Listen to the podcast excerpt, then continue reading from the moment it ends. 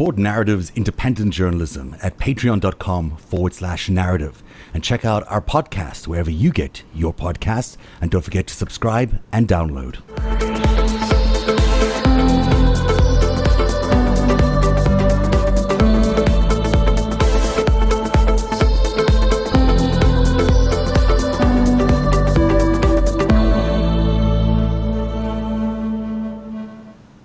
Hey there, everybody. Welcome to Narrative Live. It's been a while since we've done a fully live show. It's good to be with you tonight. Uh, although, quite honestly, I had chills watching today's so called COVID presidential briefing because what we got, in my mind, was sounded so authoritarian. It sounded, you know, the president up there lecturing everyone about what you must do based on my guidelines, like stay home and do all these other things. And then the vice president equally sounding uh, you know, lauding the president and mentioning his name so many times, I thought I was in North Korea. I thought we were listening to dear leader conversations from the president and the vice president.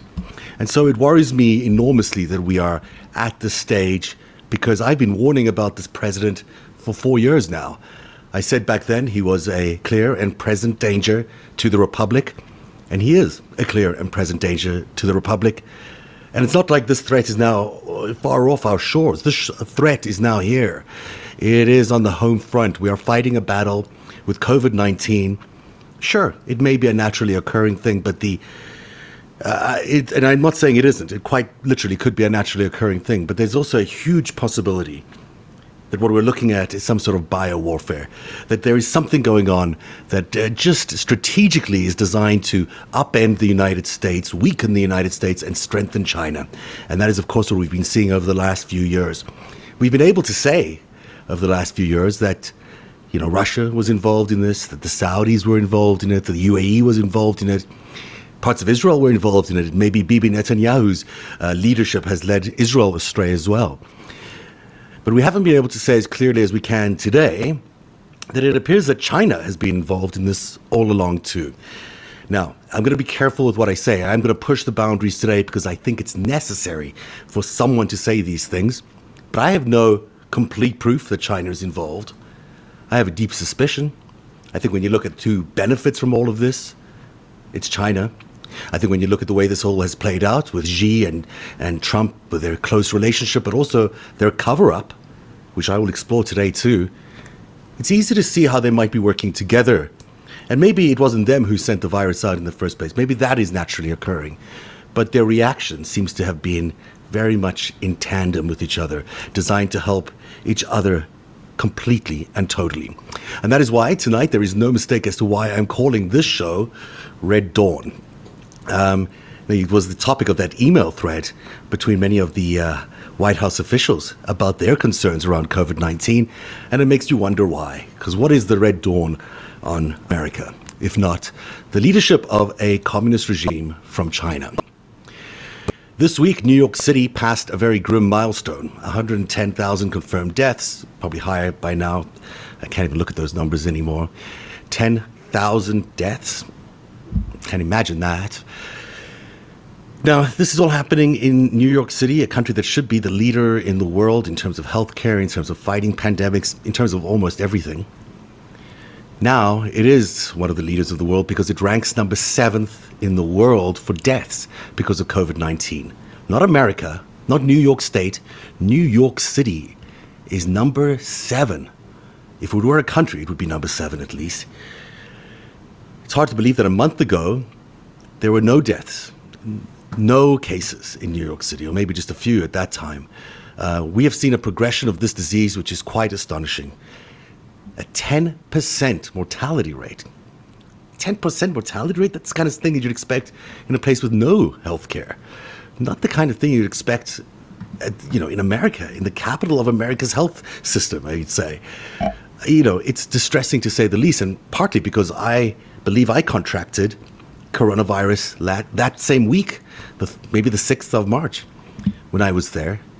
I was the sickest I've ever been. I'd been working there for a few months, reestablishing myself there when I got so sick. Went to the hospital, went to the ER. They tested me, told me that I didn't have the flu because they tested for that. They told me I may have a viral infection, but they couldn't test for coronavirus. They sent me home. They said, rest for a couple of days, a couple of days, literally. Have some Tylenol and call us if you have any problems.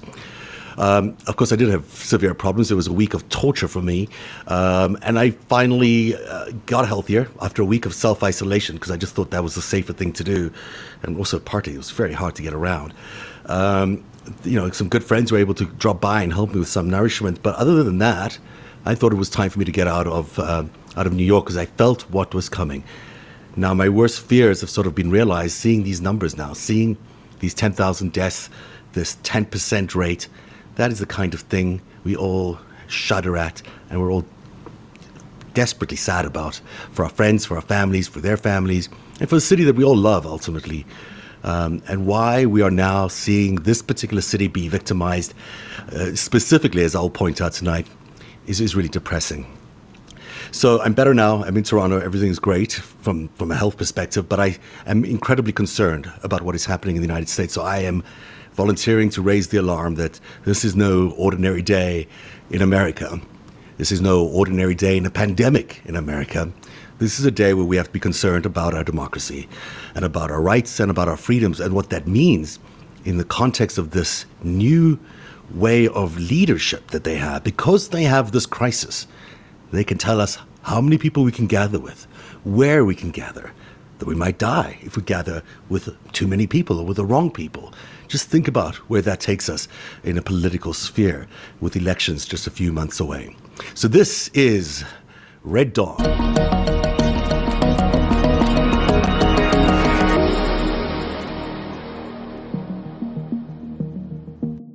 Sometime in late February, a 39 year old Manhattan healthcare worker boarded a plane in Iran with her husband. She was heading home to New York City despite exhibiting symptoms of COVID 19. At the time, Iran was in the grips of a very deadly coronavirus outbreak 987 cases and a death rate approaching 10%. That's compared to 88 and no deaths in the United States. At the time, a very different Andrew Cuomo tweeted, There's no reason for undue anxiety. Course, that was optimistic. On her arrival home, the woman tested positive. The city had its first COVID 19 patient. She was ordered into quarantine.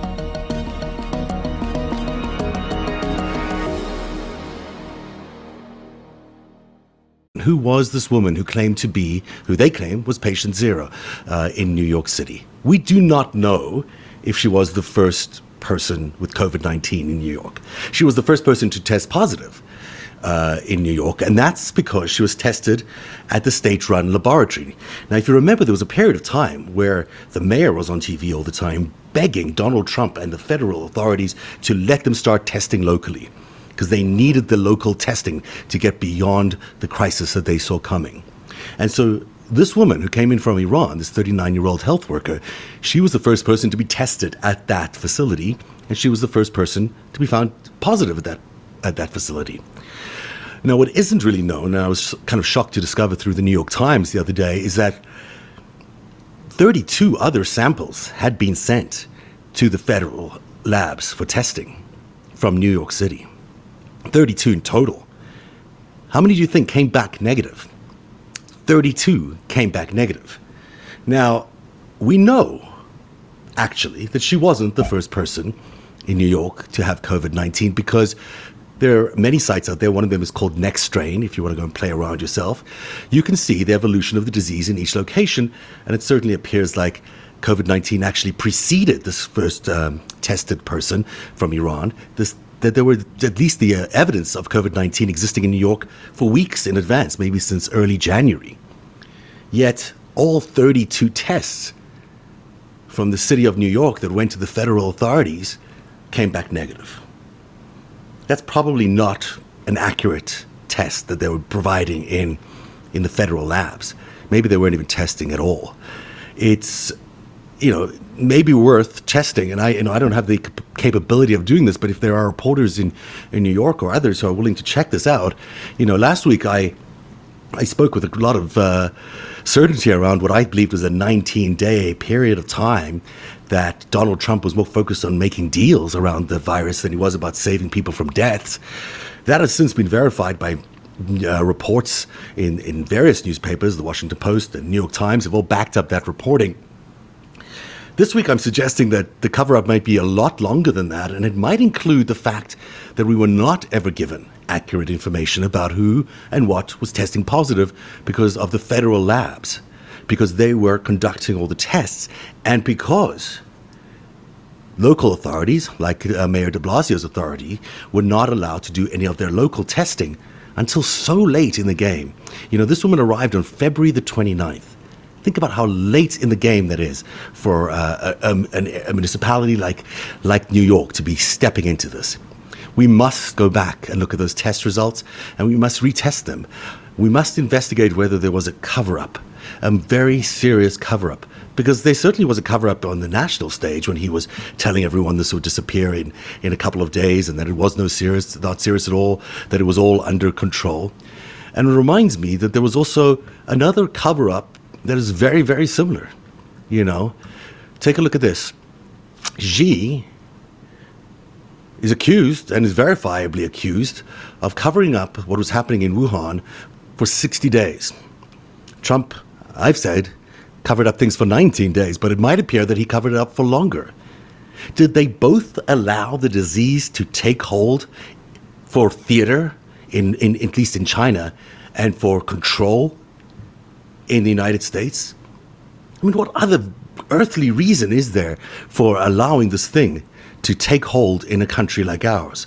Why would you do something like that? Chinese authorities knew of a case of an infected 55 year old from Hubei province on November 17. That's six and a half weeks before Chinese Communist Party leaders alerted the World Health Organization. During that time, hundreds were infected. Before 20, 20th of January, um, I mean, there was like cover up, of course. From the uh, information we saw, like in 2019, I mean, there were already like over 200 cases. The infamous lockdown of Wuhan then came much too late. The horse had already bolted. The virus surely would have spread beyond the city of 11 million and likely beyond China's borders. From uh, my research, there was actually 5 million people in the Wuhan area where the centre of the outbreak was that had left in the two weeks before the lockdown there. So if you think about those 5 million people, they have gone all around the world and they have just spread the illness. All around the world, they could spread the illness. Now, he's talking about 5 million people that were uh, in a position t- to travel. A study down uh, out of Beijing, the Peking University, which still exists under that, under that name, uh, conducted a study of 103 COVID 19 genomes. They were looking to understand exactly how uh, this virus was developing. And you might remember the story because it was big news that they had discovered a second strain of the COVID 19 virus. SARS apparently originated in a bat before jumping onto one of the world's only mammal species which has scales, the pangolin anteater. And from there, it was on to humans. Researchers at the University of Peking studied 103 samples of COVID 19 patients from around the world. They came to a surprising conclusion. There are two different strains of COVID 19 an S and an L type. The S is a traditional virus like the SARS virus, and the L seems to be a variant of the S type. Researchers describe the L as being more aggressive and originally dominant, and the S as being less aggressive and evolutionary older. So there were 103, about 100 that landed up being passed into these tests. Of the 27 genomes from Wuhan, 96 were L types. Almost completely all of them were L types. So th- this is all, all the samples out of Wuhan came before January 7th. The cover up continued until January 20th. So all these samples were from deep inside his cover up. In China, there was only about 58% of the overall sample size was the L type. They looked at the foreign samples. They were able to see that 72% of those foreign samples were the L type. How is it possible that in Wuhan, where there is so much death and destruction, the worst outbreak in the world at that time, 96% of them are L. Meanwhile, in the rest of China, where we know there was less of an outbreak, much less, 58% were L types, and probably that's a misrepresentation too. Yet somehow for the rest of the world, they get 72% L types. But I can tell you for 100% sure, if you believe these, these researchers, that it is here in the United States of America. She's a 63 year old woman. She came in from Wuhan. This can be verified through the CDC reporting. And she arrived in Chicago, where we know it was later an outbreak. She went into quarantine, so we're not sure that the outbreak came from her. But the researchers seem to think that she was carrying both the S and the L virus together what we've seen and what we've been told about what happened in Wuhan is obviously not the truth. Maybe it came from that wet market, maybe it didn't. We've now heard the Chinese and, and the Trump administration, you know, sending allegations against each other. You know, there was one person's fault or the other country's fault, that there was a, a lab eh, that was testing all of this and that somehow it escaped. Maybe that's true. But maybe also this is part of what biowarfare looks like when you're trying to overrun a country. The, this is the, the top 10 countries by a mortality rate. Now, the mortality rate is the number of cases divided by the number of deaths. So maybe it's the other way around, but you know what I mean. You get to 10% uh, in, in New York City. Um, in the United States right now, I think the mortality rate, it looks like it's uh, four point something the, on this particular chart. It, this is the top 10. Take out China because let's say they have a, a different story, and I'll get to them in a second. Let's take out Iran. Iran is sort of is an odd country there because Iran was obviously cozying up to Obama and is on Trump's enemy list. But look at the rest of that. Look at all those other countries. They're all NATO countries. Now, what's the likelihood that all and only NATO countries and other enemies of, of Donald Trump are the ones that are hit so hard? I don't think that's very likely. They're also all very liberal democracies. So if you're trying to establish the dictatorial regime around the world that uh, democracies are, are uh, terrified of, well, that's one way to do that. It's also a very unfair chart, though, because what we're looking at is something that's based on test cases. At the end of the day, we only know the number of confirmed cases if there's a lot of testing going on. And there's clearly more testing going on in these European countries and in parts of America like New York. It is 115 people per 100,000 people in New York City have passed away. Um, how does that look when you compare it to all these other countries? Well, it's by far the most deaths in the world. It, it's the same as Italy, France, and Spain combined. Um, it's more than 100 times the amount of deaths per capita in, in China and I, maybe it's not fair to put New York as a separate country and compare it to all these things, but the, the, facts are the facts. And 115 is what you come to. Some people have called the last two weeks. They said, you know, prepare for your Pearl Harbor. This is going to be your 9 11 moment for this generation. And, and it, it's nothing like Pearl Harbor or 9 11 because the numbers are so much greater. And it's nothing like Pearl Harbor or 9 11 because we don't have anything to fight back with. You know, in both those cases, our Air Force, our military, everyone was functioning. We had a leader who was going to defend us against something. And in this case, eh, he wasn't present. He was missing. He didn't do the things he should have done to protect America from the onslaught that was coming. He chose not to do it. And for the last four years, you know, as I've been writing and sitting here in podcasts talking about what happened to us in 2016, at first, it was clear to me it was the Russians. Then we discovered, well, maybe it's Saudi Arabia, maybe it's UAE, maybe even some of the Israeli leadership were part of this. Then we discovered, well, it's also the Americans, some Americans at least, who have decided to, to join forces with these foreigners to take down our system. And, and in fact, that turned out to be, unfortunately, true. It seems that part of our country has taken a very, very bad for them and for us Faustian bargain. They'll get billions of dollars, you know, they'll get billions of dollars of deals from China. It's interesting that the farmland, the heartland, is the part of the country that isn't affected by this virus because guess what, America? That's what China wants. China has a real problem. It doesn't have a lot of arable land, it has a lot of people it needs to feed. And America has a lot of arable land and they're thinking, well, here's the here's the farmers, here are the people who are going to feed China. And they're not incorrect. They'll, they'll probably will do that. That's why Trump is so boastful about the $250 billion in food orders that are coming. Correct. Correct. You're now producing food for China. That is the new work for the American people from Donald Trump. You know, he's promised them aluminium deals from Russia, dollars for food from China. He plies them with liquor and lies at his regular rallies. He insults our intelligence on television all the time. Every night he comes on and he tells us things that are blatant lies. He throws distractions in the air so we can all run around and say, oh, let's talk about whether he's going to do testing. And is it the governor's responsibility or is it not the governor's responsibility? And what does the Constitution say about all of that? When none of it really matters. This guy's in charge and he's going to do things the way he wants to do it. And if we don't like it, China's got his back. Russia's got his back. And that is sort of where the, the lay of the land is, in my opinion. And it's just an opinion. I don't know.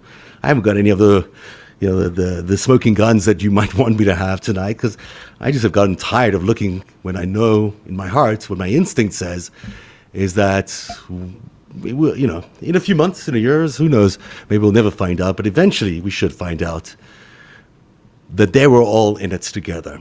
That G, Putin, MBS, MBZ, Bibi, Erdogan, they're all in it together because it's a great idea. It's a great idea to start a global pandemic. It's a great idea to do that just so you could become the number one superpower in the world. And it's a fantastic idea to kill thousands and thousands of people so you can start a new pharma sector. You can start producing vaccines and you can start producing testing so you can be more powerful and even more wealthier. Because this is what's basically going on in our world. And I know you're going to say, well, you know, can't prove that, can't prove that. I, I can sort of prove it. I, I don't have the documents, I don't have the recordings. But in everyone's gut, in everyone's instincts, we sort of see what's happening. I've shown you today how there was a cover up in Wuhan and a cover up by Donald Trump in New York. Why would those two leaders have such a cover up? Why would they both cover up each other? Does that make any sense to anybody? I didn't report it yet, but I will report it soon. The Chinese were running around the world in January, um, stockpiling all the world's P- PE, all the protective gear that they could get their hands on. They were stockpiling and buying it everywhere. For what reason? They knew this was potentially a pandemic that was going to hit the world. Why did they have to, to take all the world's supply so we could all be short of it today? None of these things add up to me when you look at those numbers and you look at the countries that were hit, and you look at why only NATO countries suffered the most, doesn't it tell you something about who's responsible for all of this? It does tell me. There's no ways it's a NATO country that's doing any of that. I mean, who else is there in the world who would do something like that? Nobody else. The Russians, the Chinese. Those are, those are the answers you come up with. So when you look at those numbers, and when you look at the study out of the Peking University which revealed that in Wuhan there was some sort of some sort of virus, an S type and an L type. An L type in particular, there was 96% of the people in Wuhan who got sick with COVID 19. Guess what? They were sickened by that virus that we don't know very much about, but we know it arrived on our shores on January 21st and it has become part of our COVID 19 story. Thanks for watching Narrative Live. You can always, please, because I'm, you know, this is all the support I get these days, is uh, support me at patreon.com forward slash narrative. Support Narrative's independent journalism at patreon.com forward slash narrative. And check out our podcast wherever you get your podcasts. And don't forget to subscribe and download.